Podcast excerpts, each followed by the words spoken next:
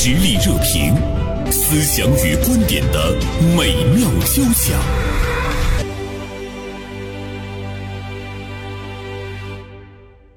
今天呢，我们继续关注呢董宇辉的小作文事件。在整个的事件中呢，我们其实一直在讨论董宇辉怎么样了啊？俞敏洪呢怎么面对这件事情？被俞敏洪拿下的这个小孙，他未来的发展是什么样子的？唯独没有人去想那个小编怎么样了啊？今天大连晚报名笔视线的执笔人江云飞就特别关心小编的命运啊。所以他今天写了一篇评论性的文章，《小编的声音哪里去了》？呃，我觉得这是一篇很温暖的这个评论。嗯，其实更多的也是在关注我们普通人的这个声音和命运啊。云飞，中午好。叶晨老师，中午好。谢谢你啊，关注小编，因为我 我们都是小编。呃，同时呢，我还请来了我们节目的常做嘉宾，宝丰小农场的这个主理人。张爽做客我们的直播间，张爽好，袁生姐好。嗯啊，说到小编的声音哪里去了？我记得我当时呃跟云飞在商量这一期话题的时候，我跟云飞说，我说能不能讲讲这事儿呢？特别热啊。云飞说他跟我有什么关系？人家挣那么多的钱，我对这个不感兴趣。感谢云飞，还是采纳了我的这个建议。云飞，你觉得小编的声音到现在来看，是不是觉得就像没发生一样？对呀。就小作文这个事情呢，从他一开始，我确实一点都没有关注。嗯，我觉得真的很很遥远。嗯，人家这个怎么分配这个奖励的机制，都是在千万级的这个量级的基础上去做。嗯，我真的觉得这个小编哈，不知道他是主动的还是被动的，是是他自自愿的还是还是被胁迫的？那么利用这么一个。一个平台发出了自己的一点声音，触发了这件事情。用用我的话说，一个小编的声音引发的血案，那么也可以叫是血案。嗯，资本流血呗。那么最后这个小编的声音，似乎就变成了众口一词的这个声讨，这么不职业，极不职业。你就应该认清楚你的位置，你就应该在你的那个地方，你写写点这个小作文就是那样的。嗯，甚至大家会觉得东方甄选不缺小编，他缺董宇辉。对，那么你这一批小编你不满意，你可以辞职，还有无数人会愿意来为呃董宇辉来服务。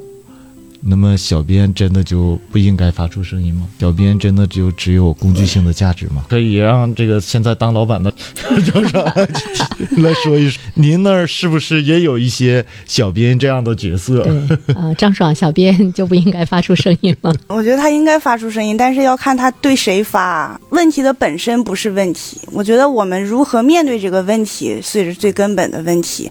呃，我们先假设这个小编是存在的，那我觉得他可能。是一个是被动的，然后另一个是主动的。那被动方面呢，也有两个。第一个可能是老板的亲信，然后呢，被赋予这么一个代表无限信任的光荣的这个工作，现在被追责了。那成年人自己的人生自己过，然后你要为你的结果付出代价，不管是好还是坏。那还有一个呢，就是可能是他是被迫的。成为了炮灰，那我觉得他的领导在安排他做这个事情的时候，也会考虑到这个后果。那为什么还愿意让他去做？可能是任何人都能取代他，在老板的眼里觉得他没有什么不可替代性。那董宇辉为什么就现在嗯这么值钱？因为我觉得看一个人值不值钱，还要看他能解决多贵的问题。董宇辉现在就是他的问题，嗯，只有董宇无可复制的。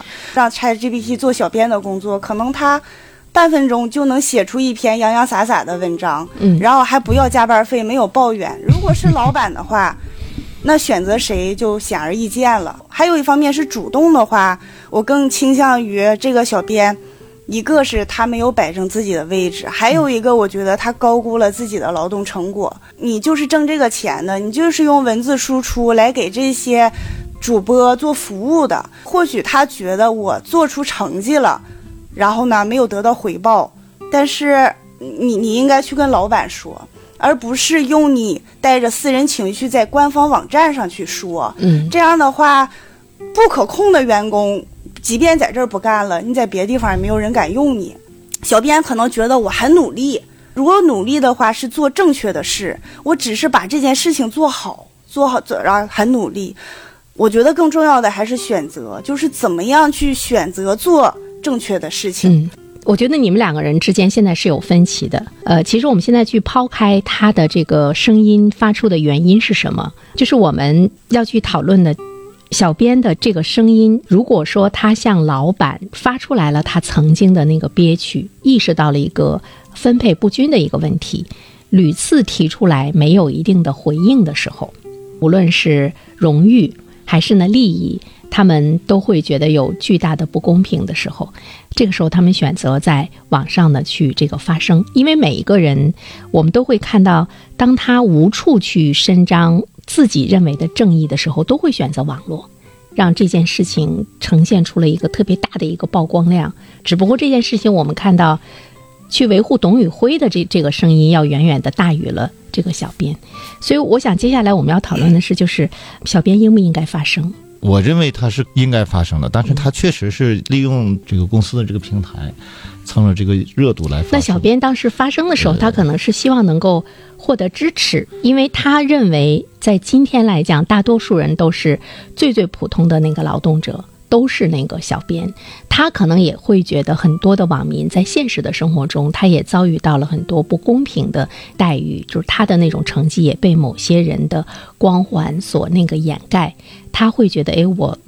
我为最底层的那个劳动者去发声。如果从这样的一个出发点的话，我们会看到他又被大多数的普通的底层的劳动者给消灭掉了，被同类消灭掉了。我觉得没有问题，但是他这个方式是有问题的。你的立场到底是什么？不，我认为小编这个声音呢，其实应该得到重视。嗯，就是在那个工业时代，我们觉得每一个人就是这个。流水线上的一个环节而已，我们就在做重简单重复性劳动。那么在数字时代，是不是也会有这样的简单重复性劳动，或者也会有那样一些工作？其实它真的就没有那么多的光环，真的就不会像这个头部的大咖们那样。对，其实我们今天要想的是，我们应不应该重视小编的声音？我觉得应该每一个人的这个价值，他的声音都应该得到倾听。都应该得到发泄。一九年的时候，达沃斯在大连举行的时候，曾经有一个论坛，呃，讲的就是人工智能的应用。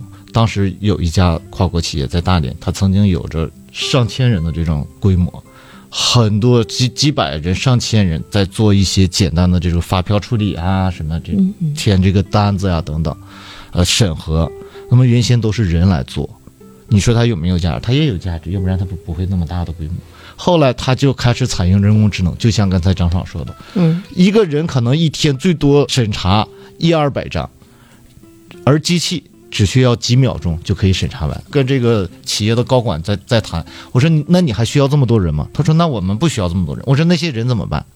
他说那些人我们倾听他们的需求，给予培训，给予转行。我我昨天我在一个我们的一个群里面，我说我们明天要讨论这个话题，其中有些人就问我说：“原生，你们讨论这个还有意义吗？”就说你看现在大势已定，呃，董宇辉他最后呢，他获得了他的丈母娘们希望他能够获得，甚至于超出期待哈，普通人的价值甚至于已经淹没在了这场胜利的喝彩声中。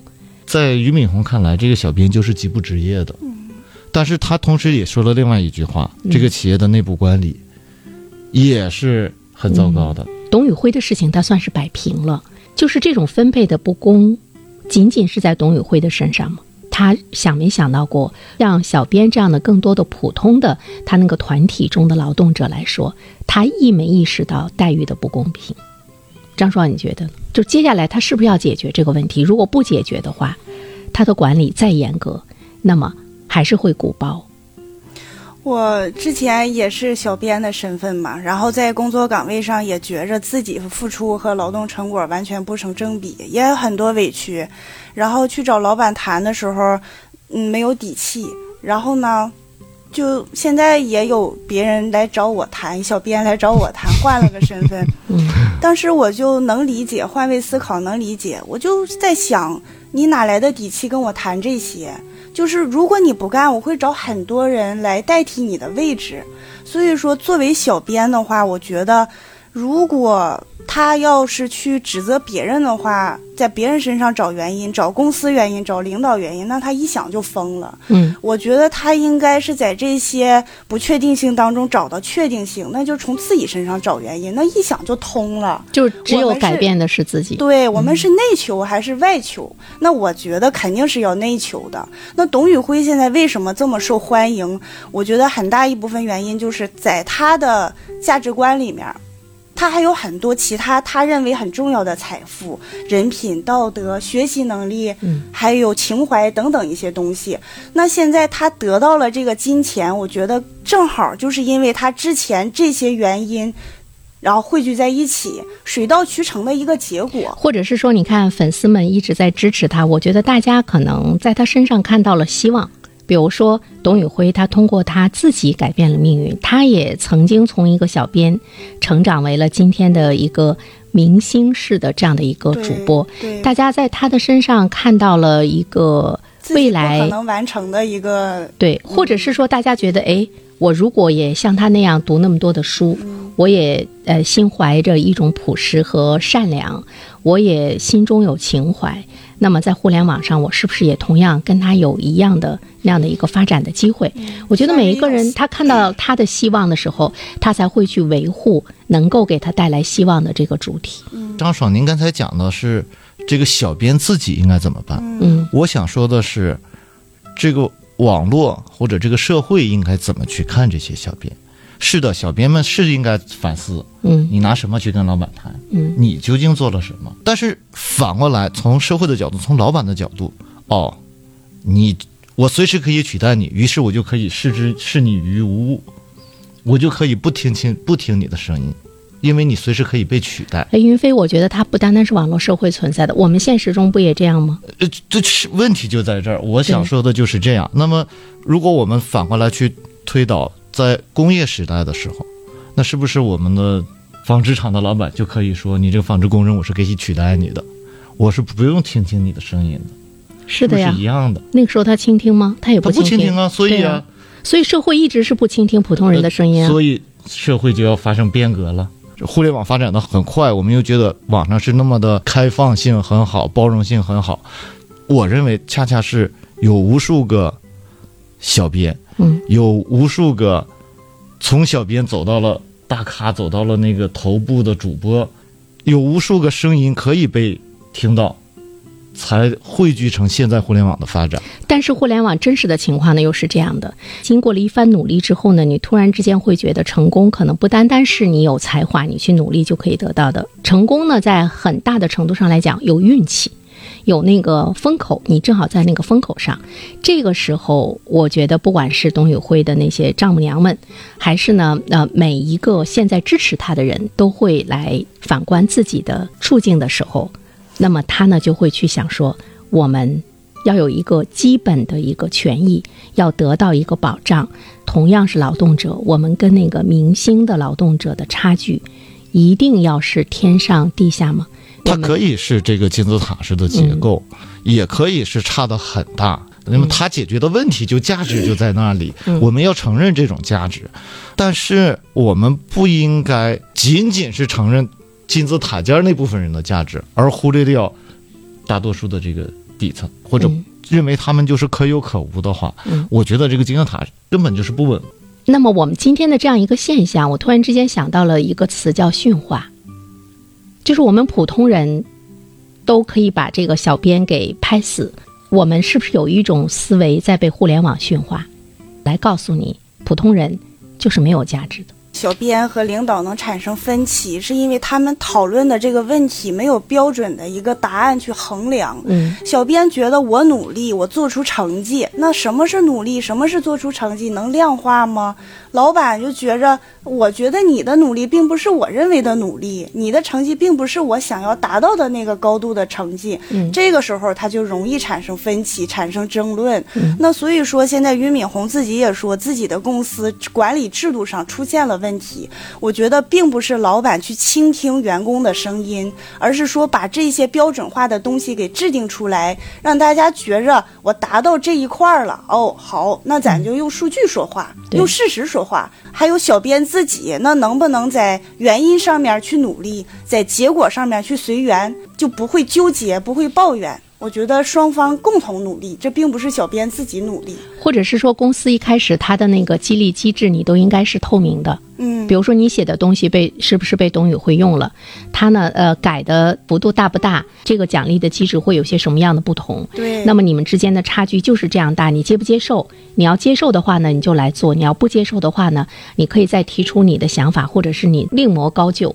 就是这个要清晰化，它就不会让人产生那种不公平感。就是你去接受它，如果说但是也不对，我觉得，如如果说这件事情呢，没有什么阴谋论，嗯，就是这一个小编觉得自己受到了不太公正的待遇，或者是想要发出质疑声。我们建立的讨论的前提是这样的话啊，如果有阴谋论，就是小那就另当别，论了。就是小编要发出声音，对对，那么，我觉得一个好的公司或者一个好的组织，嗯，它应当是让这个组织上的成员和这个公司一起去成长的。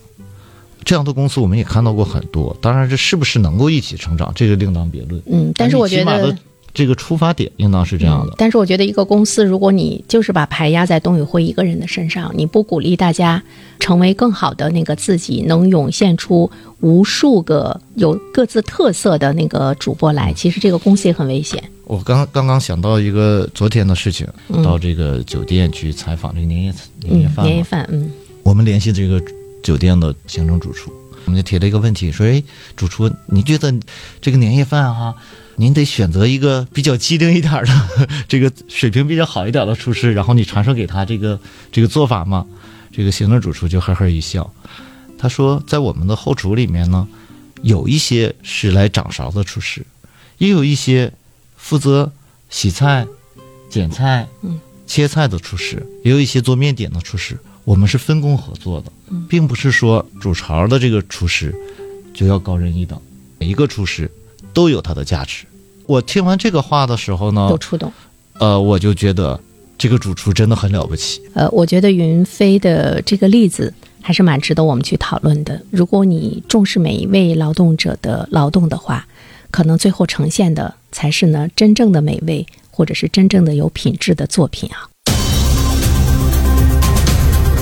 以独特的观察视角，发现时代的蓬勃力量；以敏锐的内心感知，寻找我们的精神家园。实力热评，名笔与名嘴的实力碰撞。呃，刚才云飞说了一个五星级酒店的一个大厨对他的那个后厨的那个管理哈、他说每一个人都很重要，但是你知道吗？我们去吃饭的时候，我们看到一盘精美的菜肴，我们可能问说：“哎，这是哪个厨师做的？”你肯定不会去问说这个菜是哪个厨师洗的，这个切法是哪哪个厨师的刀法？你看我们上来一盘菜，有好多好多都贴上是一号厨师、二号厨师，所以我们最后关注的还是那个最终可以做出明星菜品那个人。这个是没有办法的，你总是要有金字塔尖上的那些人嘛。对对社会分工就是这样的，你站在这个职位上了，你就得适应它，给它给你带来的所有的好坏。嗯但是你知道，我们今天的社会，尤其是九零后、零零后，其实他们一直呢是在追求他的那个独特性，他的那个价值，会使得说今天零零后啊，他来整顿职场。当他感觉到他的那个个性和价值没有得到充分发挥的时候，即便他是一个普通的劳动者，他会发出一个声音呐喊。但是对于我们七零后、八零后来说，可能有的时候我们会接受，哎，我就是一个普通人。如果我想成为不同的话，我就得加倍的去努力。如果我就这样的话，那么我接受那种差距。但是我觉得今天的零零后，包括九五后，他们可能会在说，他未必是那种利益上的差距，他可能会在说，那我也是一个人呢，我的那个价值为什么就没有体现呢？我的独特性是在哪里呢？这个是不是现在的年轻的劳动者，他们去寻求的自我的价值。我觉得每个人都想要找到自己熠熠生辉的地方。嗯那我们觉得换个维度来想，每个企业都有自己成长的路径，然后有儿童期、中年期、老年期、高峰期都有。那我们要去想，我现在服务的这个企业，它处在哪一个时期？嗯在这个时期，它给到你的东西是不是你想要的？嗯比如说初创企业，它就非常在乎大家一起去发声，然后呢，这样有活力的这种碰撞。然后，如果是一个成型的，像这种上市企业，你在那里面你就把你自己工作做好就行了，因为他们已经有自己的框架了。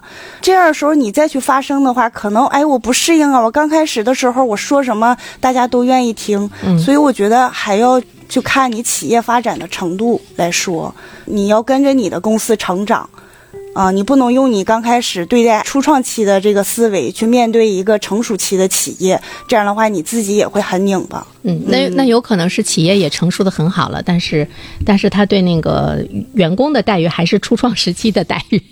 也有可能 啊。对这个待遇呢，我嗯我觉得待遇这个词呢，就刚才二位都没有说薪金，而是说待遇。我觉得待遇这个词包含的就很多了。嗯，呃，包括精可能是神待遇哈对，嗯可能是这个薪酬，也可能是这种职业的荣誉感，也可能是职业的成就感。情怀方面，啊、对，也可能有很多很多，就是呃一个人他终究会去衡量一下，我在这里，我的价值到底是什么，到底体现在哪些方面？可能我就不要名了，嗯我就是一个后台服务，可能是我我需要人看到我的存在，嗯，这个我觉得就是你这个企业掌舵者的能力、育人的能力是的，你怎么能把正确的人放在正确的位置上？嗯还让他能够接受到他所在这个位置嗯做出的贡献。是他想要的。我觉得我们俩有点达成一致的意见，我倒是觉得俞敏洪应该反思一下。是，就是说明他给这个小编的待遇是有问题的，小编才会被鼓动。如果小编自己觉得我待遇很好，那么小孙无论在背后怎么样鼓动，小编他都不会去冒险，他会觉得我足以。我可能到别的公司拿不到这样一份收入哈，呃，我今天准备这期节目的时候，其实我在想一个什么问题？我在想未来是什么样子的，就是我们社会整体的主流的，或者是我们大众的对待精英和普通者的那个迥然的态度，我们会不会自己把自己给灭掉？如果我们今天不去反省的话，那在未来的话，可能真的是普通劳动者会特别可怜。有一本书叫《未来简史》，我今天特别把它从我的那个书架上抽出来，再重温一下他对未来的那个那个一些判断。一个，他就是说，比如说我们现在是相信每一个人都是独一无二、各有价值，每个人的自由选择就是权威的本源。但是在二十一世纪呢，有三项务实的发展可能会让这种信念成为明日黄花。有三项务实，我就说最后一项。社会系统仍然会认为某些独特的个人有其价值，但这些人会是一群超人类的精英阶层，而不是一般的大众。这个现在我们已经出现了吧？他说会形成一种威胁，这个威胁是什么呢？就是个人将不再具有权威，它是由外部的算法来进行管理的，会形成一个人数极少的特权的精英阶层。由升级后的人类来组成，这些超级的人类呢，他们拥有大部分普通人没有的能力和创造力。今天的董宇辉可能就是这样的，他们会做出很多重要的这样的一个突破。那么大多数人不会升级，这些人会成为一个新的低等的阶级，同时受到计算机算法和新兴的超人类的控制和主导。低等的这个阶级，他们基本的生活是可以得到保障的，但是他们创造不了价值，社会的生产力就把他们给养起来。他们不去追寻自己的价值，他们也没有创造。当有一天特殊的精英阶层觉得这些人就是没用的时候，就不会被干掉，他们也娱乐至死了。这么发展下去，我们说到一个互联网的涌现，就是这样。在想说，我觉得这个未来挺好呢。挺好什么？你说一说，不用劳动能有获得是吗？这不按需分配吗？不，这是开玩笑。就我觉得中国历史上，你你想一想，中国历史上从来都不是说每个人都绝对平等，也不可能绝对平等，绝对平等也不符合这个社会发展的这个潮流。隋唐时期这个科举制度具有很大的历史进步价值，它不就是为了打破这个阶层吗？那么。普通的平民也可以去通过科举这样一个大门，进入到这个这个社会管理层也好，还是这种带来更多的这个发展嘛？它不就是打破了这种阶层的这种固化吗？嗯，对呀、今天的科技和互联网，它不是又形成了一个非常不平等的一个阶层在董宇？辉身上，我们看到了，也同样是这种可以通过自身的努力，借助一个新的平台，打破这种呃所谓的限制。但是我们在这个小编身上又看到了，也许这种努力一下子就拍在了沙滩上。出身底层的人，像董宇辉这样的，他可以由小编成长为一个精英阶层，但在这个过程中，他有一个互联网的助力，互联网的那个助力，它的那个选择性，它的那个随机性，它的那个机遇性，它是会降临在每一个普通人身上吗？会降临在每一个有才华的人，只要在互联网上辛勤的耕耘，他就会有一天他可以出人头地吗？如果不是那样子的话，理论上，我觉得每个人都是有机会的。如果这种机会的公平性不存在的话，嗯，那么就是非常糟糕的事情。但是从小编这个事情上，我想说的是呢，就即便是我经过努力，我没有成为董宇辉这样的人物，嗯，我仍然能够在我所能够力所能及的地方发挥我的作用，并且得到与我劳动相匹配的这样的呃待遇也好，还是回报也好。那就是说你不要发出你的声音，接受就可以了。呃，是你得建立那个机制，让我觉得我可以接受啊。但是人的欲望是无限的呀，如果他总是去跟董宇辉比较的话，他永远都不会觉得对他来讲是公平的。那这个只能是说他自己。我觉得人成长成功是需要运气占很大一部分。那这个泼天的这个运气没办法降临到我们每个人身上，那这个时候需要我们自己去找心理的平衡。每个人不要期待着我成为董宇辉，成为下一个谁谁谁，那是不可能的。对于幸福的定义，我们自己可以去调整。比如说，你一生中你是就那么几次大高潮，你觉得幸福，还是生活中无数个小高潮让你觉得幸福？那我要是作为小编的话，我可能会觉得，呃，午后喝点茶，看个书，这就是小幸福。然后我写完一篇稿了，我的这个成就感就是小幸福，这就是我的价值。嗯啊，我觉得他自己调整完以后，他可能就不会觉得我受到不公平的待遇了。啊，看事的视角不一样的时候，张爽就觉得说的就是幸福其实是个人的，对个人对幸福的理解。我说的呢是俞敏洪也好，小孙也好，应该在这个公司里面给予这些小编，让适他们合他们的平台。对，应应该让他们感觉到、嗯。哦，我写的这个小作文，然后董宇辉在读或者怎么样的，然后我也得到了我的那种幸福感，嗯，而不是现在他觉得凭什么他火，嗯，他用的这就是双向的对努力过程，个人和公司一起把这个事情打磨好。是。对。就是我们个人呢要有个人的一个幸福的标准。那么从管理层的角度上来讲，你要承认，对你每一个员工来讲呢，机会就是不平等的。那么你怎么样呢？通过薪金的一种那个分配，让每一个人都能够感觉到平等。嗯，我觉得这个心理。的安慰。相对的这种，嗯，好，再次感谢云飞，感谢张爽。